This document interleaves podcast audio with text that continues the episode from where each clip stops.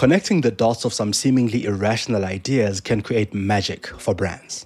In this episode, I talk to the Vice Chairman of Ogilvy UK, Rory Sutherland, who's the author of several books, including Alchemy The Surprising Power of Ideas That Don't Make Sense. He shares how behavioral science can help marketers and agencies to reframe the questions they ask about customers. Uh, my argument is very simply that data tells you the what, but you need behavioral science to tell you the why. And without the why, the what is actually, you know, sometimes not very valuable and sometimes downright dangerous, in fact. We also talk about how agencies and brands can transform how they think about brand problems. And that's what I mean about, you know, that everywhere, everywhere you have a consumer interaction, whether it's in advertising or in customer service or experience, there's the opportunity for that kind of just astonishing magic. Please share and subscribe to The Lead Creative wherever you get your podcasts. It helps us to bring you amazing guests, share their insights, and spread the word. Enjoy the show. Welcome to the Lead Creative Podcast, where we talk to creative industry leaders, influencers, and brands. We discuss the strategies that influence brand thinking and shape industries. Thought leaders and heads of agencies let us in on some of their thinking and insights. I'm your host, Mongezi Mtati. Enjoy the show, and please share and subscribe. Rory, thank you very much for making the time to talk to us between your travels. Um, and yeah, you've been doing these things quite a lot. I mean, I've been seeing you on LinkedIn of late, communicating quite a lot, keeping people informed about what you're doing. How are things going for you? Yes, I mean, uh, I think it will always be a struggle. It will always be difficult just to get people to accept what what I'm not suggesting, and you know, occasionally people, occasionally people people sort of say, "Are you you know opposed to rationality?" No, I'm not. Okay, um, fairly obviously there are many many good things. Nearly all of engineering, perhaps thirty percent of medicine, not hundred percent of medicine, medical science by any means, which we can largely attribute to rational, incremental, sequential progress what I'm saying, and it will always be a difficult message, is that that's fine and good and dandy, but we have to leave, uh, uh, we have to leave room for what you might call both creativity, uh, luck, and something which is halfway in between, which is designing for luck. In other words, saying we don't entirely know how to succeed here, but we're going to design an experimental program, a kind of evolutionary experimental program, which will allow us to make progress over time. In other words, um, if if you abandon the idea that in advance of every problem there's a single right answer, and you accept the fact that the future has a large amount of unknowability to it, but you also uh, uh, accept the fact that actually a large part of innovation. Uh, let's take product innovation, for example. A large part of product innovation isn't really wanted in advance. So you can't ask people what they want. Um, as Henry Ford has said, as although it's not entirely clear he ever said that, Steve Jobs certainly did say it. Okay, um, it's not it's not our job to give the consumer what they want. It's our job to give the consumer something which, having experienced it, they can't imagine life without it, and that's different. And I think we we simply have to accept the fact that the role that what you might call inductive sequential logic plays in progress and plays in business success will always be a really, really important role, but it can't be the only game in town. Can you recall the earliest memory that you have of interacting with advertising in any way and what impact ah. that had on you? Uh, yeah, very easily, actually. Um, when I was a kid, now I was lucky enough to be born in 1965, which meant that I was kind of 10, 11, 12, 13 years old in what was certainly a golden age of British print advertising. Uh, in particular, I think the work of well, not only CDP actually, the work of you know BMP and others, but certainly the work of of, of uh, CDP and print. um, uh, was magnificent. And my brother and I, my brother's 18 months older than me, we used to fight for the Sunday Times colour supplement every week. And really, what we were fighting for was the chance to read the ads.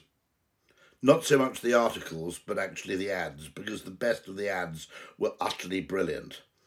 And it was also a golden age of TV advertising, which I very, you know, I enjoyed TV advertising as well. Um, but um, uh, you would have had to be nuts, really, I think, to grow up in that age and not to consider a career in advertising because the very best of it was just so incredibly good.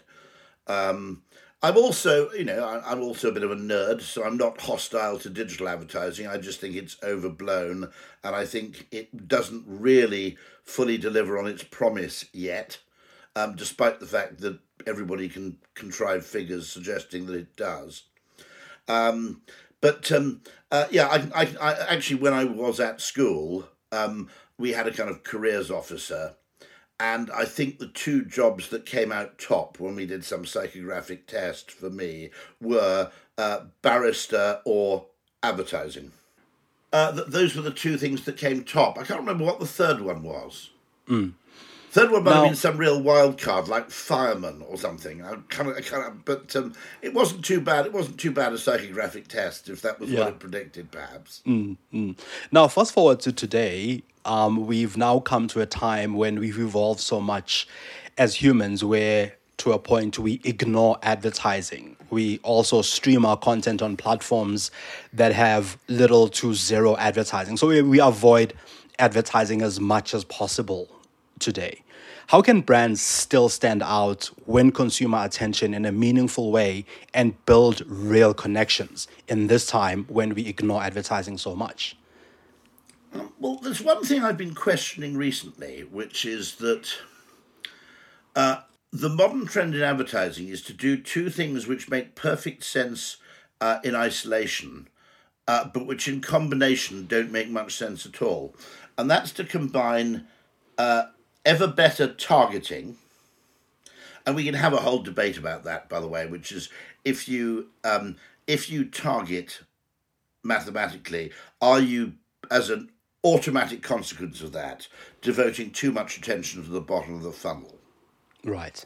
Because activity close to the bottom of the funnel, the bottom of the funnel is really, really important. This is this is the thing I've got to continually say. Just because I say that something's over, you know, overrated or, um, uh, should we say, you know, overweighted, doesn't mean I think it's bad. I'm merely saying it's not the only game in town.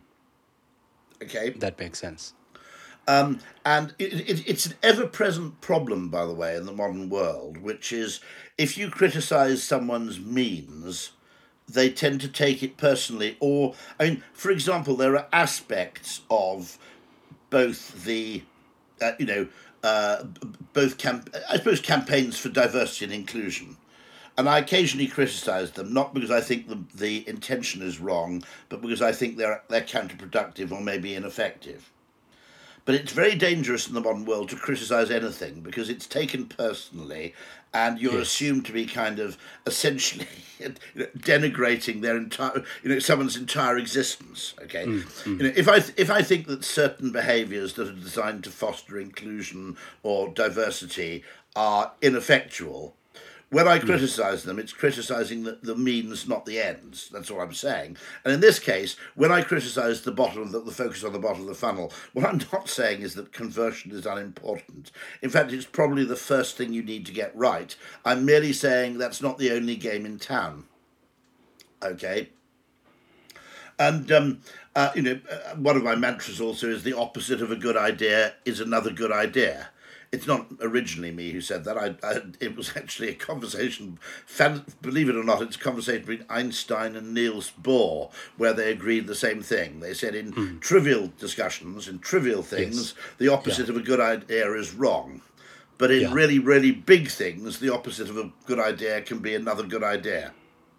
Um, mm, that makes and, yeah, yeah. and and we, we do have a very strange kind of modern culture where uh, people bizarrely, although they're better educated and should be more sophisticated and nuanced, people seem to have an ever greater urge to see things in kind of black and white terms. So, yes. conversion is really important. What I'm saying is the two things I'm saying that make sense in isolation that don't necessarily make sense in combination are getting better and better at knowing who your customers, both real and potential, are. Very good idea. No one's mm. criticizing that. Secondly, reaching customers really, really cheaply. okay. Yes. Now, that's a good idea too, in many cases. If you want to reach a large number of people, reaching them in an inexpensive uh, mass medium where, with a low price per eyeball, can be a really good idea. But doing both those things together is kind of dumb. Okay, the reason in direct marketing we always had to know who our customers were is because direct mail is very, very impactful, but it's very, very expensive. Okay. So, you know, in a good piece of direct mail, you could get a response rate of 3, 4, 5, 7, 10%. Okay? Now, those are monumental response rates when compared to email marketing response rates or banner response rates. Okay? They're orders of magnitude higher. Yes. And the reason the reason it paid to use direct mail is is that direct mail um, was very, very impactful. But part of the reason it was impactful is that it was expensive. You know, and deep down, I think the consumer thought, well, someone has actually spent a pound writing to me about this. I probably should pay it at least 30 seconds attention. Yeah. We don't think that about a banner, do we? We don't think, gosh, I think of all the effort that went into bringing me that banner at the bottom of the page. I really ought to give it a bit of thought. I mean, there are other reasons. I mean, with direct mail, I mean, just, you know, our, our automatic reaction to mail is that maybe this is something I need to respond to. Um, but, but but the point I'm making is that the combination of targeting and cheap media, which seems like two good things, actually combines to actually do something which is actually a bit dumb. If you know exactly who your customers are, you shouldn't be reaching them in low impact, low conversion media forms. You yes. should be. You know, let, let's okay. I'll, I'll put it in very simple terms. Okay, if you're running a car dealership if someone comes in who's just a bit of a tire kicker, right? You might just keep an eye on them and say, "I'm here when you know I'm here whenever you need me." Um, yes. Uh, you know, you know, lo- lovely car, the new Lexus, so and so lovely car. Um, if, you, if you want to talk to me about finance or anything else, just come and have a word. But if someone comes in and says, "I'm I'm really interested in buying the new Lexus or Audi or whatever it is," okay, you don't just go, "Yeah, well, I'm here when you need me," okay you say, right, okay, let's talk. Would you like a test drive? Now, test drive is really expensive. Okay, you know it's okay if you factor in your time sitting in the passenger seat, and you know you know, it's you know, you'd probably have to put a reasonable price of fifty, a hundred pounds on a test drive, but it's worth it because there's a twenty-five percent chance of selling that car. Okay, you wouldn't offer a test drive to some random kid who walked in off the streets necessarily. Okay, or you wouldn't be eager to. And so there's a fundamental rule of communication that seems to be broken. It's okay. Nobody would invite someone to their wedding by email. Well, I, I, don't know, maybe someone like Zuckerberg or some geek would, but you know, you put it in the post. You, you know, if you really want to get someone's attention, you send it by FedEx or UPS. Okay, and there's a fundamentally broken rule here, which is, you know, the closer I get to, you know, um, uh, to purchase um, the more you spend money on me. Yes. In a sense. And, you know, I mean, maybe that's an instinctive thing we understand. But this weird business of, the, of using digital means and data to identify your customers ever more tightly, and then using digital media to reach them, okay? Two totally sensible things in isolation. The combination to me seems to be inherently contradictory mm. or self defeating. Yeah. There's something else that you that you you you talk about, which I'd like us to unpack here, coming back to this idea of knowing your customer and knowing your customer well, because one of the things that we tend to that we tend to refer back to, and I would say I'm guilty of this because I work more in the digital marketing space, is data um, data and analytics, which which in a way says we know our customer better. And you argue that sometimes we don't use that effectively. So I mean, let me give an example of this, okay? Which is which is just one of my kind of anecdotes. Which is uh, this is by the way, I love data, and also I'll also say something. This is this is again, I'm being kind of contradictory. behavioral data, what people actually buy, in a sense, contains much more truth and information of value than what people claim to buy or what people claim to do. Okay, because we don't fully understand our own, um, uh, if you like, instinctive drivers mm, as yeah. humans. You know, so what we will do when asked, "Why did you do this?" or "Will you do this?" Our actual response is actually not an accurate response. We may be just trying to look polite, trying to look rational, trying to look sensible. But when we actually buy something, there's a truth contained in that, which yeah. is we actually sacrificed real money in exchange for that thing.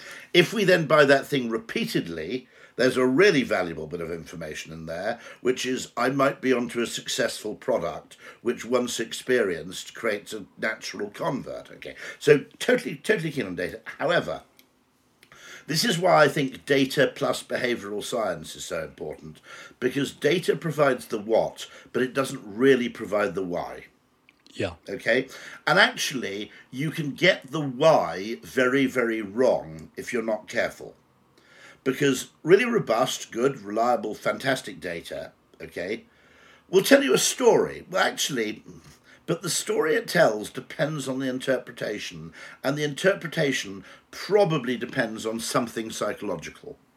And the example I always give, okay, is let's imagine your Starbucks, okay, or a large coffee chain, okay, and at the moment you close at five, and to be honest, you don't sell that much coffee between four thirty and five. All right. So someone says, "Is it worth opening that Starbucks?" I mean, there's some really weird stuff. There's a Starbucks I was called the world's laziest Starbucks, which is on platform one of Victoria Station, and it like closes at seven o'clock. You've got this prime real estate. What, what, what are you thinking? You know, closing there, okay. Mm. But anyway, you look at the data and you say, well, there's no point in opening any later because look, in the last half hour we're open already. We don't sell very much coffee, okay. And so, you know, projecting that downwards, it looks like demand for coffee really tails off after 6 p.m. or 5 p.m. Okay? And by the way, that might be true. But there's another story, which is an interesting one psychologically, which is people hate drinking coffee in a place which is about to close. Okay?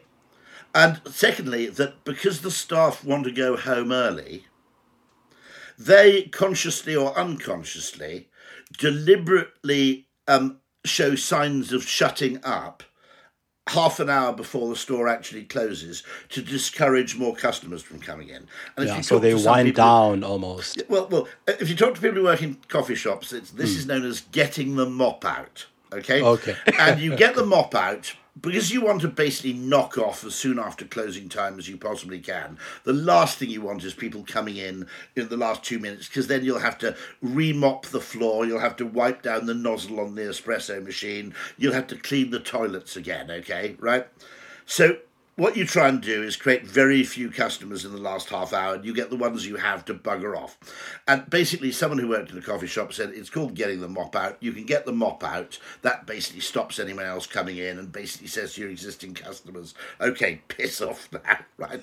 but they said all you have to do effectively is say, you, you, you, you put one chair upside down on top of a table or upside down on top of another chair, and nobody comes in the second you do that. Now, so it may be that actually, if you did open that coffee shop till 10 and you paid the staff to stay till 10, you'd actually do a thriving business.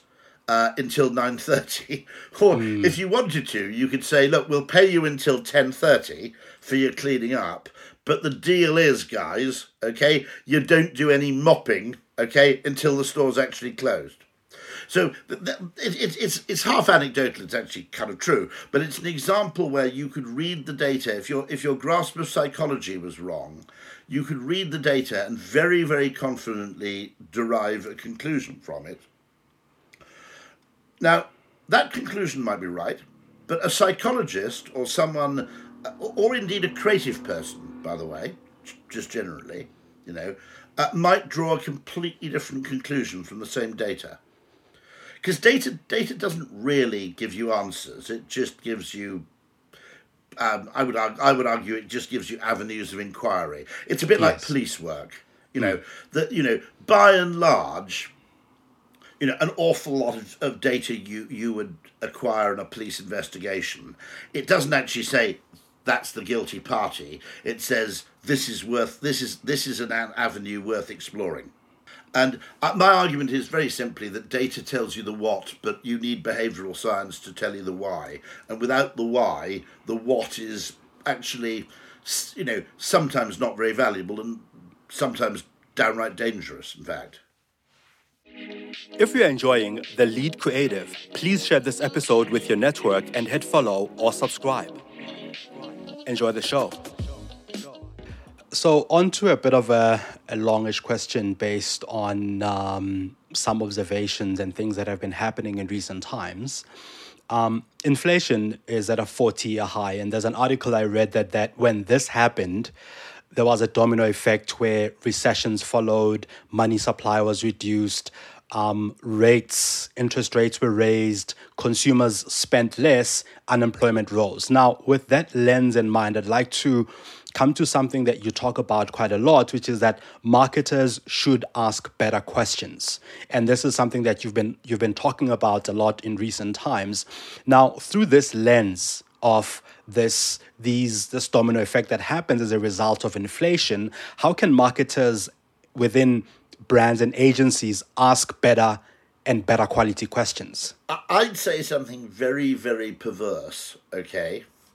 Uh, which is that we've actually been having absolutely massive inflation uh, for the last 10 years, 15 years, 20 years.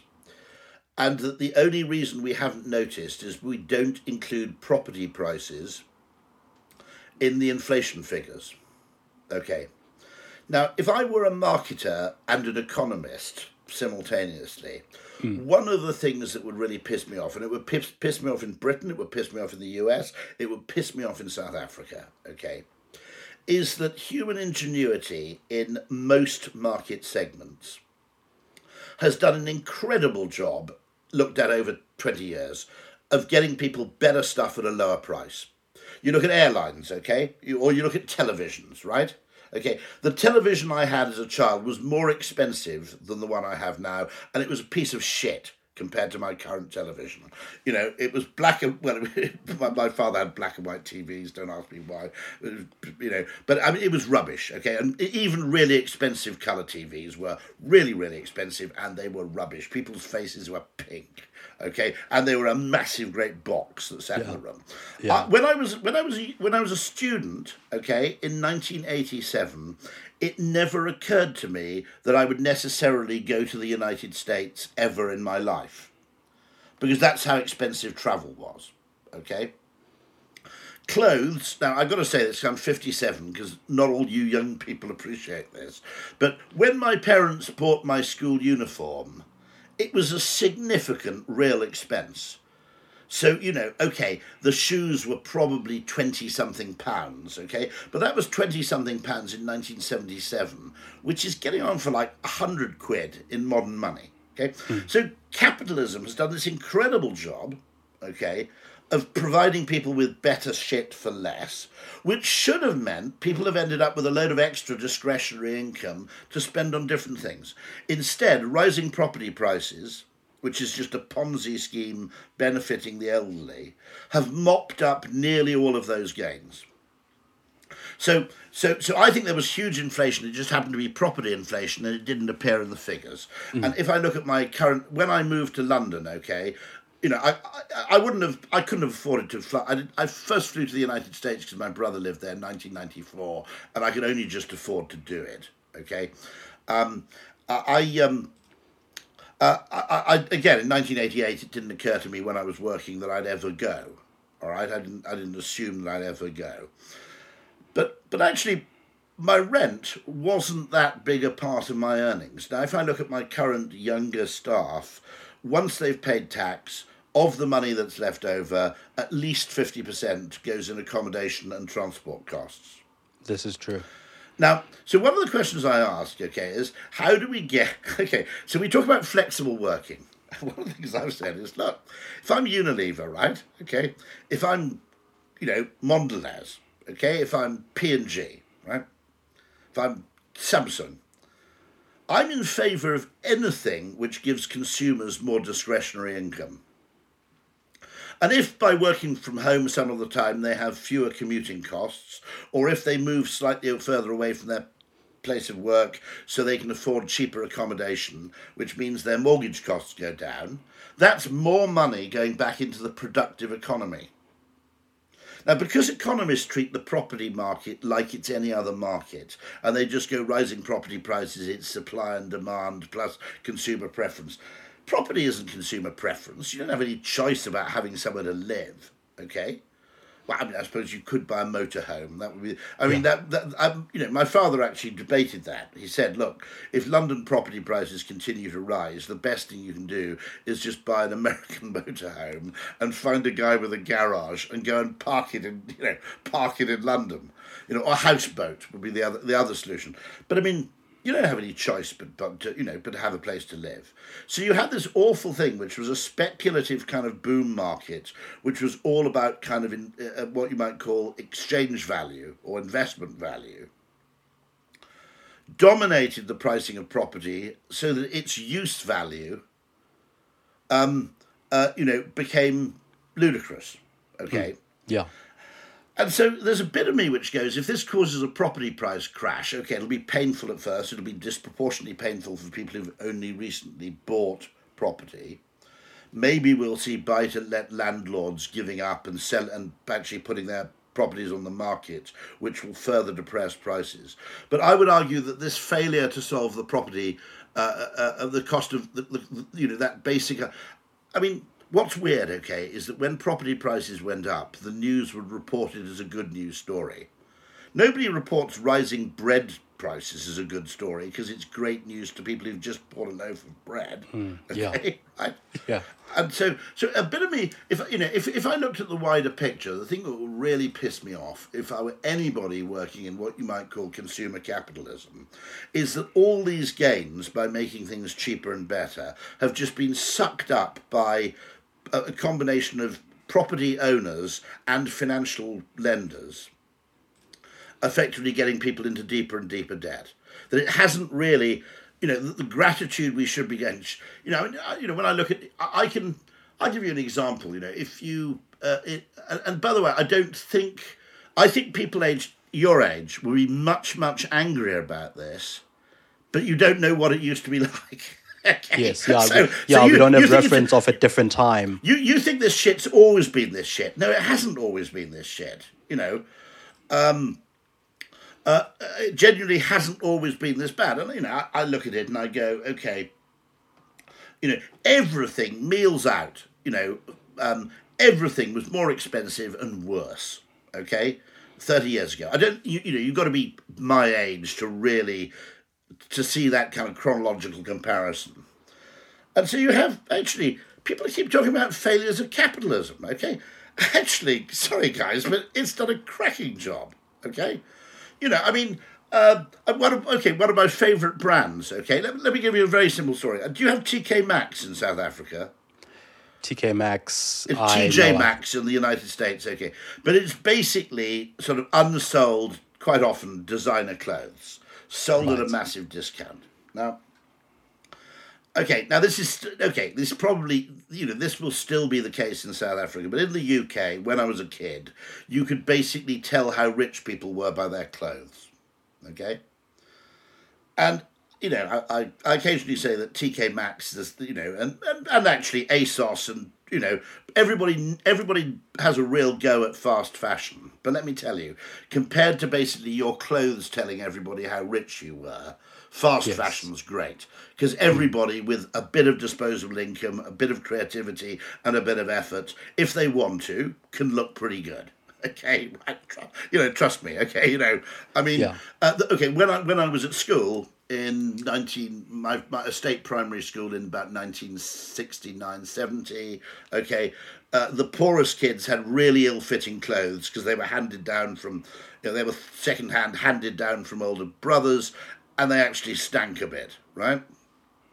I mean, I'm, you know, I'm saying this just because no, you know, nobody your age realizes this, and so in many ways, over over the time frame I'm choosing, you know, you, you've got to say that actually consumer capitalism has done exactly the job it, it's supposed to do, which is get people more and more opportunities to do worthwhile things at a lower cost. Or if they right. want to, a higher cost. You know, I mean, some people just, you know, like to spend more on certain things. Mm. That's fine too. But but the property market has, has, has effectively destroyed all of the progress. And so I kept saying to these, you know, people, look, when you talk about flexible working, you're always talking about, you know, will my staff be 5% less productive? And my argument is, look, if your consumers have 10% more disposable income, maybe that's the more important thing, and you should be supporting this. Because if you look at it in the wider context, anything that frees people up from the depredations of their landlord and Transport for London um, is basically good news for you guys would you then with with with that in mind would you then argue that at times we look at the squeeze that the consumer's facing because of things like a recession like um, like inflation in in a as a almost in isolation to what the bigger picture could actually tell us about the about the customer I, I, I mean, right, okay, rising prices affect very different people very differently, and if you're, mm. you know, you know, I mean, South Africa's pretty rich by African standards, okay? But even so, there will be a lot of people in South Africa who don't have much discretionary income. One of the things I think you've seen is that it hasn't been, this time in the UK at least, it hasn't been accompanied by high unemployment. Quite the opposite, actually. Yes. Okay, that's one good bit of news. Generally, in the UK, that even if someone does lose their job, the double income family uh, tends to actually, you know, uh, provide a certain cushion. But the third cushion, now bear in mind here, okay, I'm not talking about the poorest, let's say 25% of people, okay, maybe even 30% of people. But for other people, there was already quite a lot of discretionary spending. Um, you know, quite a lot of people can effectively um, ha- have elements of consumer expenditure uh, where you can basically do less of one thing and more of another, the other thing being cheaper. So effective basic substitution. And you see it all the time, by the way. If you if you look at what people do in the supermarket, uh, you can actually people people will go into a supermarket. Every, this is in perfectly normal times, and if something's on offer, they buy more of it. Okay, and um, what so you know one of the good news, one of the good news things is this isn't quite the 1930s in that a significant enough part of the population can just go, you know, put it put it this way, okay, you know, one foregone cruise pays for quite a lot of pizza, you know, if you like. Yeah. Okay, so people do have wiggle room. Um, and I, again, I caveat that very strongly with I'm not talking about um, but but but as a result, you know, you get these very strange things where whenever you get a recession, certain sectors do disproportionately well. Yes, and that's people because people trade down from one thing to something else. Uh, it was famously called in the 2008 financial crisis. It was famously identified as the lipstick effect which is people couldn't afford, you know, expensive clothes, okay, and they couldn't maybe they couldn't afford a meal out, but people still like a treat. So what people would do is they go and buy one expensive branded lipstick instead. Um, and so it, you know, it, it's, I mean, undoubtedly, okay, in aggregate, yep, okay, expenditure goes down. But for any individual player in the market, the effects can be actually incredibly complicated because hmm. you have people dropping out of the market and you know, you know, people dropping in. Yeah, so if you're McDonald's, you get people who don't who go there half as often, but you also get people, if you like, trading down from pizza. So, um, so you know, it's it, it it's very. There's a great phrase of Mark Ritson's, which is the average is the enemy of the marketer, and so it's very very mistaken, I think, to say there's this kind of average consumer who's like right in the middle of everything, and we'll look at the average consumer and we'll make that the story for all consumers. Right. Because it's a, it's a much more complex system than that, particularly now. Hmm. In your book, Alchemy, you argue that intangible factors like um, stories and emotions can be profound on our perceptions and behavior as human beings. How can companies harness the power of these intangible factors in their marketing and product development? Uh, I think the first lesson is you've just got to accept that kind of magic is possible. Engineering, economics, and economics is really an artificial branch of engineering, okay, tend to assume proportionality. And when you assume proportionality, you assume trade offs, okay? In order to charge more for this, we have to spend more on that, okay? Now, the point I make about marketing is that every now and then you can produce something in, with marketing which is really, I suppose, exploiting a psychological effect uh, or a psychological asymmetry of perception, which is pretty much akin to magic. Okay? You know, you can invent a word, you can describe something differently, and the emotional response can be totally different.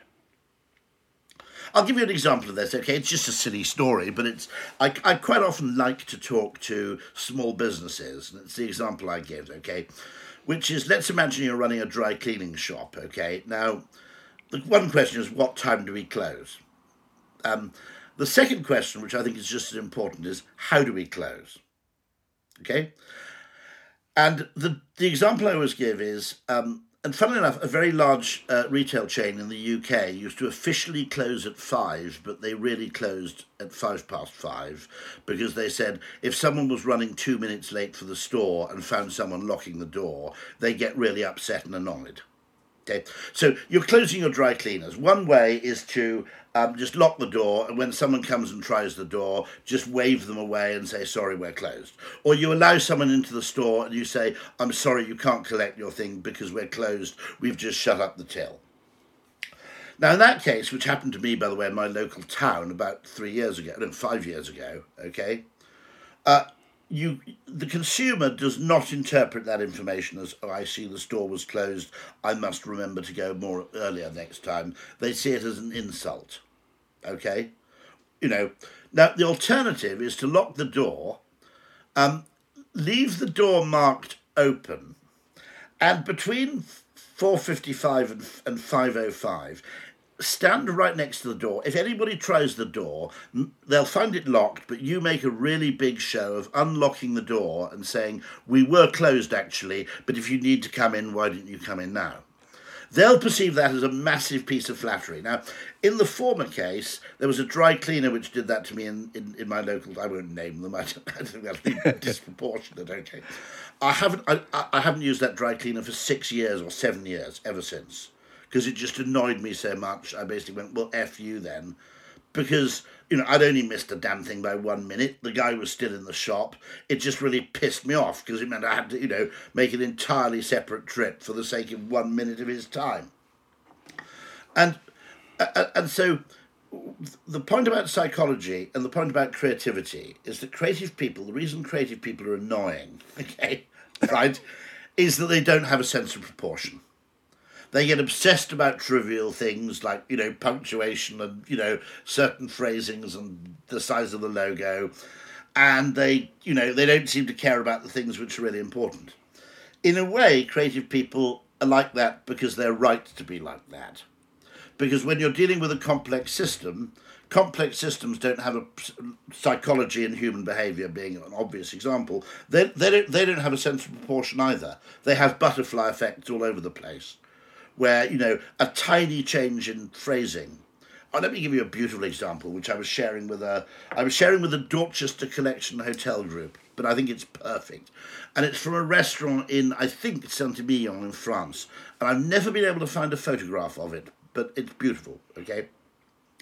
Now, this place is something like a bit of a Michelin one star, you know, gaff. It's French, so it's probably a bit up itself. Um, but it does, you know, it does really, really good food, and it wants to create this kind of posh, you know, urbane, uh, sophisticated atmosphere, not unreasonably. Okay? And they don't want people using mobile phones at the table. Now, what do you do? Okay, now 99.99% of people would put up a sign saying, please turn off your mobile phone or mobile phone use is discouraged or whatever. Okay? Yes. Well, if you're paying, you know, I don't know, 100 euros for a meal, it's a bit annoying to be bossed around like that, right? You know, Here's what they did, which I think is absolutely beautiful. Okay, as you walked into the restaurant, there was a notice which was ostensibly targeted at people leaving the restaurant, and it simply, but you couldn't help but see it, and it said, "Please remember to turn your phone back on when leaving the restaurant." Now, it's implying there a social norm that people at our sophisticated restaurant turn off our mobile phones because who wouldn't? You know, I mean, this is a sophisticated place, okay? Mm, yes. So it's implying that it would be slightly a bit of a social gaffe to have your phone ring during the meal and that all our customers voluntarily turn off their phones and you probably should join them okay? But it's positioned as a helpful reminder not as an annoying instruction. And that's what i mean about you know that everywhere everywhere you have a consumer interaction whether it's in advertising or in customer service or experience there's the opportunity for that kind of just astonishing magic. And you know in other words you if you get people if a is better than b okay right? 99.9% of people try and improve b the creative person says if we get people to look at A and focus on A, they won't notice B at all. So you don't have to improve it. Okay. Yes. Yeah. Yes. You know, and so so it, funny enough, that's exactly what magicians use. It, it's it's called misdirection. It's not really misdirection. It's just that the human brain will always notice something at the expense of something else. That's how magicians do sleight of hand card tricks. Uh, I've got a friend who's who's a kind of brilliant amateur magician, and he said, you know, I can. He said I can vape anywhere. I can vape on planes. I can vape in restaurants because I just know the magician's tricks of getting nobody to notice that I'm vaping. I don't know how you do it. You wave one hand around while you're doing it, and everybody's looking at your hand, and so nobody notices that you're actually having a quick toke. Um, but advertising can do that. It simply says get people to focus on the positive. They'll mm. worry less about the negative to a point where it doesn't even matter. Yes. Now, obviously, there are, not every problem can be solved like that. If you have In something which way, is fast yeah, yeah. but dangerous, that isn't satisfactory. Okay, if if the negative is actually bad, but if the negative is a psychological, we were talking about this actually a beautiful one. I was talking to someone who runs a accident and emergency department in a major hospital in London. And one of the interesting things is, you know, people really hate the wait. But one of the most successful tricks is that after people have been waiting for half an hour, you get someone to see them and say, Well, based on your symptoms, can you come and wait in this room over here? Now, the very fact they're moving from the one room to the other room feels like progress, and the likelihood that those people will lose their temper or feel insulted or ignored massively is reduced, even though in reality all that's happened is you just moved them from one place to another place. EY, um, I think it's EY, is it KPMG? I think it might be EY in London. Has this brilliant system with its reception where you come into the the ground floor reception, and they say, "Ah, oh, yes, we've we've been expecting you, Mr. Sutherland. okay, um, why don't you come upstairs and wait in our lounge reception upstairs?" And so you go up flight of stairs, and there's slightly nicer sofas, and there's an espresso machine and a few newspapers. Okay. Now, when I went to visit someone there, they were actually half an hour late. Now, if I'd been left waiting at the first port of call, the downstairs reception, after about 25 minutes, I would have been, I would have been slightly, oh, fuck's, sake, you know, this is a bit rude, you know, I'm sitting here, you know, they're kind of dispatch riders coming in and, you know, I'm being treated like, you know, I mean, treated, you know, and, you know, I, I, I would think this is a way, I would officially say this is a waste of time, and I would think that's why I was annoyed. In fact, deep down, my kind of inner lizard brain would be feeling offended okay, mm, because yeah. I wasn't being treated with the, the respect, blah, blah, blah. Now, once you're ushered upstairs into this parallel reception upstairs with an espresso machine, um, they were half an hour late. I was, I was actually slightly annoyed they turned up because I was so happy chilling up there, okay? I, you know, I didn't see it as a waste of my time, but I didn't feel offended because they'd flattered me enough by saying, come and help yourself to an espresso capsule. You know, they could have been an hour late. They could have been an hour late. I wouldn't have minded. You know, it's so clever. And actually, you know, we can genuinely, we can use this to actually improve human happiness. Now, I just got to be really clear. It doesn't work if the negative you're distracting people from is what you might call an actual physical negative, right? If you're yes. distracting people from the fact that the bloody thing is poisonous, okay, then okay, that's that's a problem. Okay? If the negative is purely an emotional negative to begin with, well, what harm is done by making sure that people don't experience it? It's a bit like the placebo effect in medicine. Well, if the placebo effect actually helps you get better, what's the problem, right? We shouldn't be going, oh no, there's the placebo effect. We should be going, how do we maximize the placebo effect? This episode is sponsored by the digitally led customer experience agency Roger Wilco. For all your customer experience, digital marketing, and web development needs, go to rogerwilco.co.za or rogerwilco.co.uk. You can also download the South African CX report and the Township CX report directly from their website, free of charge. Don't we all love something free every now and again, especially with insights, right? This is true.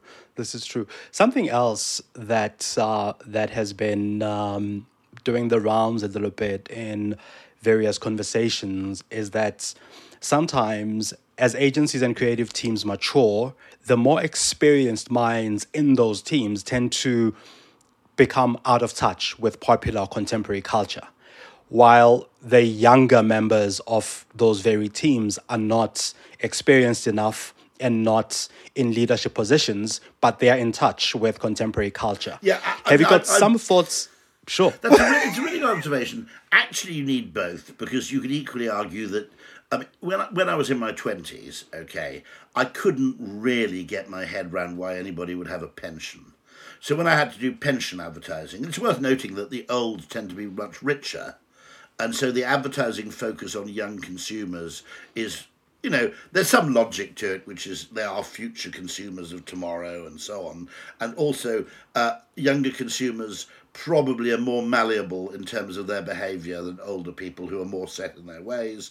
So there are reasons for targeting the young disproportionately. But yes, uh, you need both, and you need the humility and honesty in both to say, I, the 25 year old, will listen to the 48 year old when he explains why pensions are a good thing. Because when I was 25, I if I've got 100 quid left over at the end of the month, I'm going to spend that on having fun. You know, the idea that I'm going to actually put it into some tedious financial pot so that in 40 years' time it might be of some value to me struck me as absolutely ridiculous, right? I mean, yes. you know, I couldn't understand why. You know, now I'm 57, you know, it's something I you know, I'm quite grateful I actually made at least some partial effort. And so, it, and, and I, I need to have the humility. There are certain areas, you know, like, you know, you know, when you're 57, and that's really bloody old in an ad agency. I mean, one of the problems with ad agencies is there aren't enough people above the age of 40 in many cases. Mm. Um, but you're right. You're right about the you know the grip of contemporary culture. Yeah, okay. You you lose that because musically your tastes have tended to calcify as you get a bit older. There's a reason for that, by the way, which is as you get older, um, you have more experience to draw on uh, in deciding what to do, but you also have less future life left remaining to you to benefit from experimentation. Yeah. So there are two reasons why young people are highly open and experimental is they have less they need to develop the experience to determine their likes. So they've got to try 20 different kinds of music, okay? Um, and because they don't yet know what they like, and also there's a big, big payoff if they discover a form of music they really like, which is they've got, you know, maybe let's hope 60 years of remaining lifetime in which to enjoy it. Whereas in my case, I've listened to a lot of music. I tend to know what I like, and I've only got, you know, I don't know, 20 years left uh, to listen to anything new in any case. And so, but equally, I think it requires mutual humility and and uh, and curiosity, which is okay. You tell me about this stuff that I don't know about. I mean, one one tragic area, which is hugely important, by the way, is gaming. Okay, uh, in the sense that I, I was a gamer, massive gamer, uh, right up until the time I suppose I was kind of about 25. And y- once you've got a full time job and you have, you know, and you have limited free time, being a good gamer is difficult. Weirdly, there are groups of older people who become gamers in retirement because they now have the time to kill Gaming is very good value for money in terms of cost per entertainment hour. You know, a Yes. game might cost eighty pounds, but you might get eight hundred hours of pleasure out of it. So that's ten pence per hour. Okay, it's cheap fun. Okay, even though it looks expensive per. You know, it, one, one of the things I always get really cross about is when you know posh people go, "Oh, these people claim to be poor, but look, they've all got expensive televisions." Well, that's because television as a form of entertainment per hour is unbelievably good value for money, right? You know, yeah, You know, okay, you go out for a pizza, it's sixty pounds for two hours for your family. You sit at home watching TV, it's about fifteen pence. It's not surprising people who don't have a lot of discretionary money choose to spend a lot of that money on a good television. Um, and gaming always worries me because uh, you know it's something which simply you know once you have kids and a whole lot of responsibilities, you know for a large swathe of the population, it's a major part of their cultural um, uh, you know cultural reference points. And you know my daughter, who's a bit of a gamer, will suddenly you know will refer to different genres of game or blah blah blah blah blah, and I, I this is tragically, and I try I try to make nothing a closed book to me, but in this case, this really is a closed book. And then by the time I get back into gaming, I'll have retired, so my any chance to exert influence will have gone. Uh, that I mean, that's definitely one. That's a case where. I mean, I found it comical, didn't you, that people were looking at, say, the metaverse. Okay, and I looked at this vision of the metaverse, which was like clunky avatars with no legs, sort of making ill coordinated kind of gestures to each other. I thought, compared to any kind of multiplayer online game, yeah, I mean, the graphics were just inf- just infantile. I mean, just hmm. ridiculous. And also not very accessible to to many people as well right? Mm. Again it was one of those kinds of things. You've written about the limitations of data driven decision making and you've spoken about it a bit earlier when you started the conversations. And in your writing you debate that sometimes irrational factors like gut instinct and intuition can be more effective. Can you share an example or two of when of when you relied on intuition and it paid off in your work Uh, okay, uh, funny enough, there was a story I always tell about how when I first of all when I when I relied on creativity, um, which is about four years ago. The wor- the worst thing that anybody who does public speaking can imagine happens. Okay, and this is when I was grateful that I, I, I was creative and understood that the opposite of a good idea can be another good idea. So I'm about to go on stage now. Before you go on stage, if you're a public speaker, about fifty percent of people, maybe more, have to go and have a piss about five minutes before they go on stage. No, I mean, God knows what the kind of uh, psychological or actually it's kind of endocrinological. End, it, I suppose it's probably psychoendocrinology as the field or something like that. Okay, God knows what the cause is, but you're just not comfortable going up on stage unless you've had a pee in the last five to ten minutes. You go and have a pee, okay? Go out to the wash basins and turn on the taps. And it's one of these wash basins where if you turn on the taps full blast, water goes straight into your groin. Okay. Yes. And I'm wearing light coloured trousers. And I've got this massive soaking patch on the front of my Yeah, trousers. yes. And you've just got to go on stage and you go, this is going to be hopeless because no one will listen to a word I've said because they're all going, fuck, something pissed Mm. yeah himself." no another Okay? speaker refer, referred to that as the beige pants syndrome The ba- the ba- yeah, abs- and by the way, that's probably something you're more frightened of that than of not knowing what to say or getting a Yeah. difficult question. The beige Yes. pants syndrome, right? Yeah. Now it so happened. I don't know what the hell I would have done in Johannesburg. Okay, it so happened I was in London, and I tried very briefly using the dryer. There was absolutely no hope. And I went outside just going, I'll just have to explain this away because there's nothing I can do. And then suddenly outside it started to rain really heavily. So I just went out and stood in the rain. so I was completely soaked, right? Okay. Now, admittedly, admittedly, people were wondering why has this guy just cl- fallen into a swimming pool? Okay. But it was better, less distracting, and less embarrassing than just having moisture on the front of your pants, on your beige True. pants, Yes. and nowhere else. So there's, you know, I, what I love is there's always this opportunity for, as I said, the opposite of a good idea is another good idea. and That's an example of it. Um, you, you asked when I uh, an example of where I'd used. That's where I'd used creativity. You want to know where I'd used um, intuition um, intuition. yeah Uh, quite often, uh, there was a guy chess player called Capablanca, I think, who didn't know how to do it. Okay.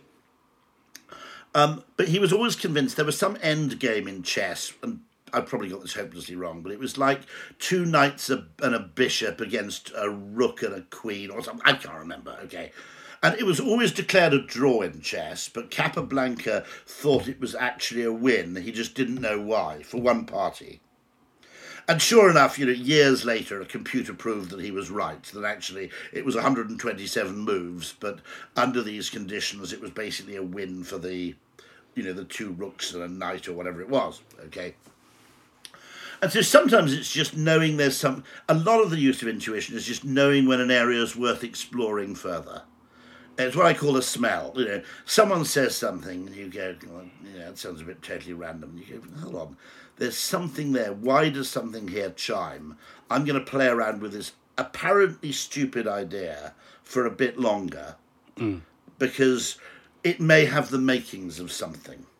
Because it's what I say is you've always got to climb. Off quite often, you've got to climb kind of Mount Scilly to reach the bright, bright sunlit, you know, uplands that that lie beyond. And so a case of intuition would be um, uh, just know, knowing, okay, when you come up with a line or you or, or there's a problem, a behavioural problem, and quite a lot of the work I do in behavioural sciences, I know the vague patterns. And so an example would be, I suppose it's, almost partly using humour as well. Let, I'll, give, I'll give you the perfect example, okay? Which is someone came to me and they had a um, they worked with the local fire brigade and when the local fire brigade weren't fighting fires uh, they um, uh, they they um, uh, uh they go around to I think it was housing projects particularly poorer housing projects in this area of the city and they install smoke detectors in people's apartments for free think it's a big deal it can save a life and they said, We don't have much of a problem. We're firemen, we turn up, people are pleased to see us. We don't have much of a problem, except for one thing. People are totally happy to let us install one smoke detector, but really we need to install three. Okay. And my instinctive thing there is possibly to uh, uh, what I'm doing instinctively here is I'm looking for patterns in behavioral science, and the and the, the way you use instinct is you, you think of something which isn't actually the same, but it rhymes. Right.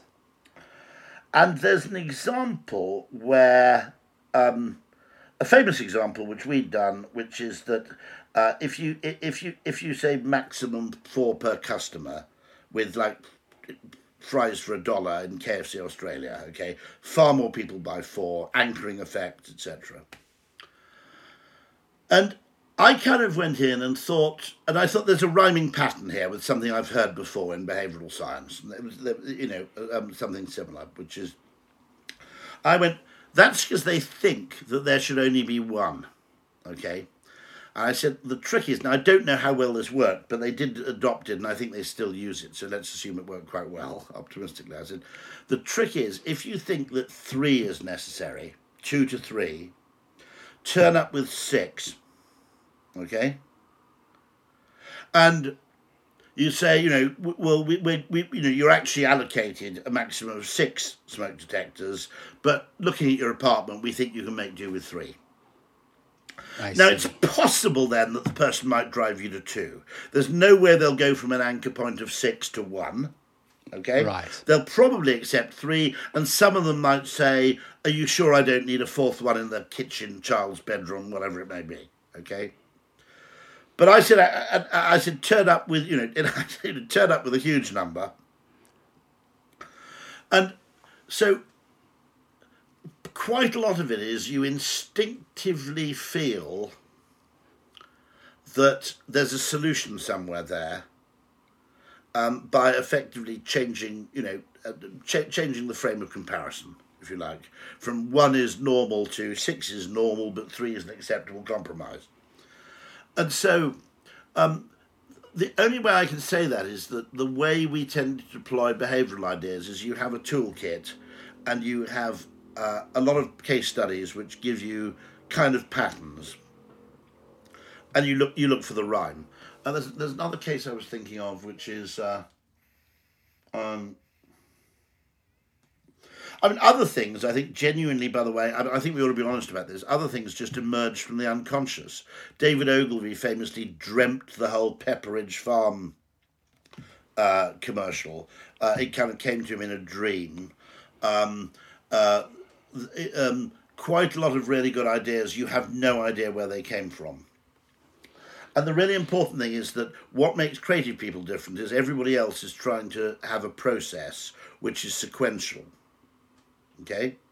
They're trying to pre rationalize the solutions.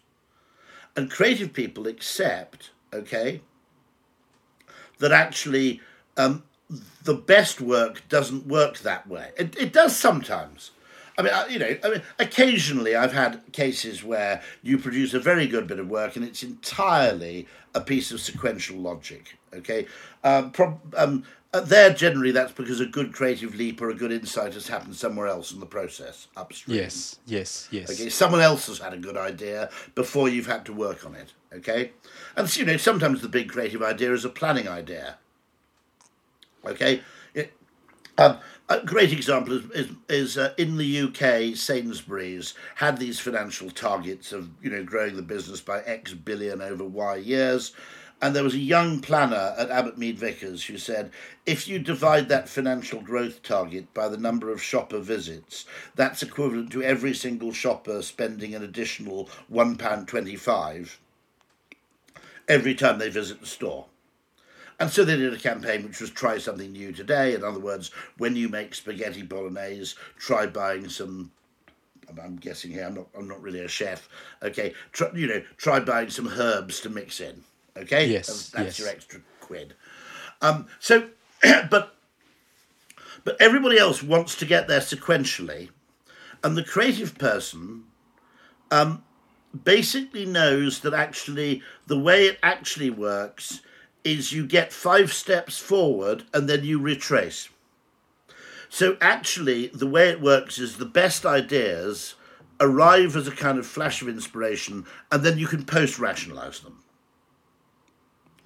And most people go, I can't do that because post rationalization is cheating. And creative people go, no, I'll do that every time because post rationalization there are 20 go. there are hmm. 20 mm. good ideas you can post rationalize for every good idea you can pre rationalize and that, that's by the way my point the solution space once you free yourself from the need to actually arrive at a solution through logical steps once you free yourself from that constraint the world becomes messier but the solution space becomes 20 times bigger right right so so so it's not it's not always logic and well, rationality that I mean, should. The, the, if you look at hugely successful products, Dyson, I always make this Dyson, Red Bull, Nespresso, um, uh, you know, uh, actually hugely successful businesses and brands. There was no pre existing demand for those things. There was right. no evidence in the marketplace whatsoever that people wanted a $700 vacuum cleaner, that they wanted a very expensive, weird tasting drink. Evidence of the demand for that, zero. Okay. Evidence that people would pay 70 pence for a cup of coffee they made themselves at home, none. Because the really successful products actually don't appeal at first, but that once you've experienced them, they completely change your whole um, frame of reference, they change your whole um, uh, preferences. They change your utility. Yeah. For, I mean, they create. They, right? they almost create that desire where it wasn't before. I mean, okay, the classic example is mobile phones. Most people didn't want them. Once you've had a mobile phone, you can't go back. There's no way back. Funnily enough, very interesting because I'm doing a bit of work um, uh, with Audi in South Africa about electrification of cars in South Africa.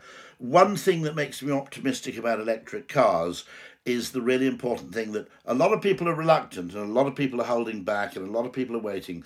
But of the people who buy an electric car, very, very few people seem to go back to petrol afterwards. So one of the things I think, and one of the things about South Africa and electric cars is that at the moment we've got record high um, power outages as well. So I'm wondering how how I think you know behavioral science will will will will overcome that bit of challenge, or at least that perception. In the medium to long term, of course, you've got an absolute abundance of sunshine. Yes. And you spend a fortune on importing oil. Is that right?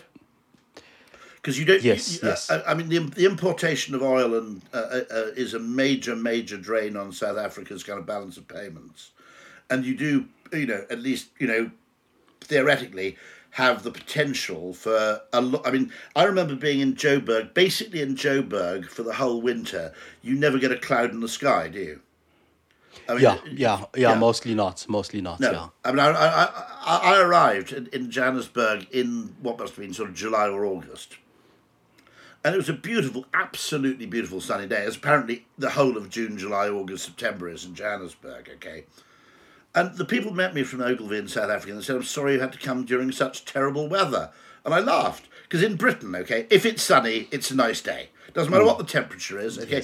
But it was about two degrees, three degrees. There'd been frost overnight. And what they meant by terrible weather was it was cold. Yeah.